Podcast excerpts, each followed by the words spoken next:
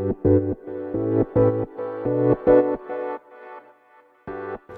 はようございます。なつきです。今日のテーマは頑張らなくちゃ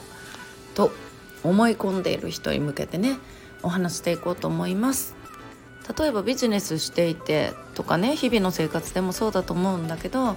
やらなきゃとか頑張らなきゃって思ってる人がすごく多いなと思ってて先日もね友人と話してて頑張らなきゃって一生懸命やってた時に成果が出ないってあるよねっていう話をしてたんだけどでその友人はねあの婚活をね頑張ってた時に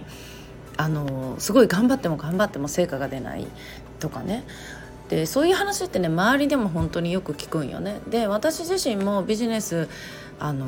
新しいねこのオンラインで始めたいなと思って最初すっごい頑張ってた時ってまあ全然がむしゃらにやっててなんか成果も出ずね結構もう疲れてもうなんかもうやめちゃおうかなみたいに何回も思ったこともあるしでなんかそれって結構あるあるじゃないのかなと思っててでなんか途端にね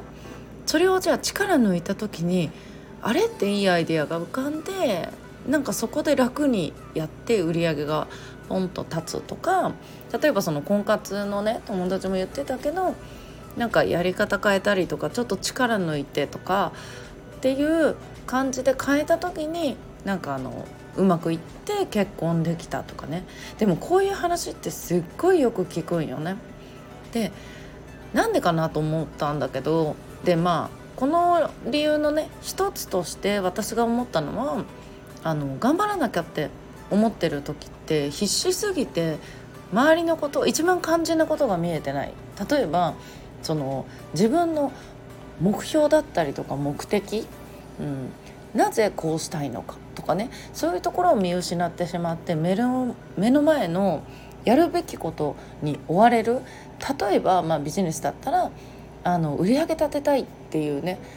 ことに必死で毎日のこの SNS とかそのいろんなセミナー受けてとかもうなんかいろんな情報を入れすぎてあのいっぱいいっぱいになっちゃってたりなんかその日々の例えばインスタやって YouTube もやってリールもやってとかっていうなんかそういうね動画とかも時間かかったりとかしてもでもこれ頑張らなきゃと思って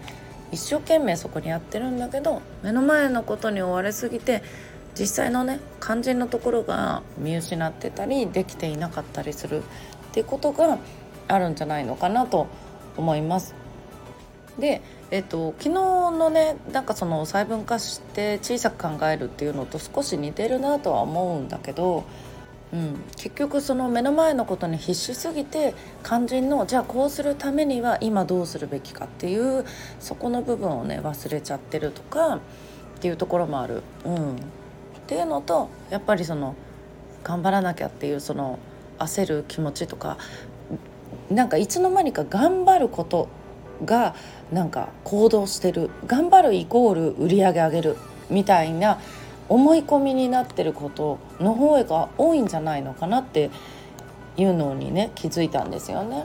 うん、でやっぱり私と周りのね多くの人も仕事だけじゃなく家庭もその婚活してる子もそうだししてた子もそうだし、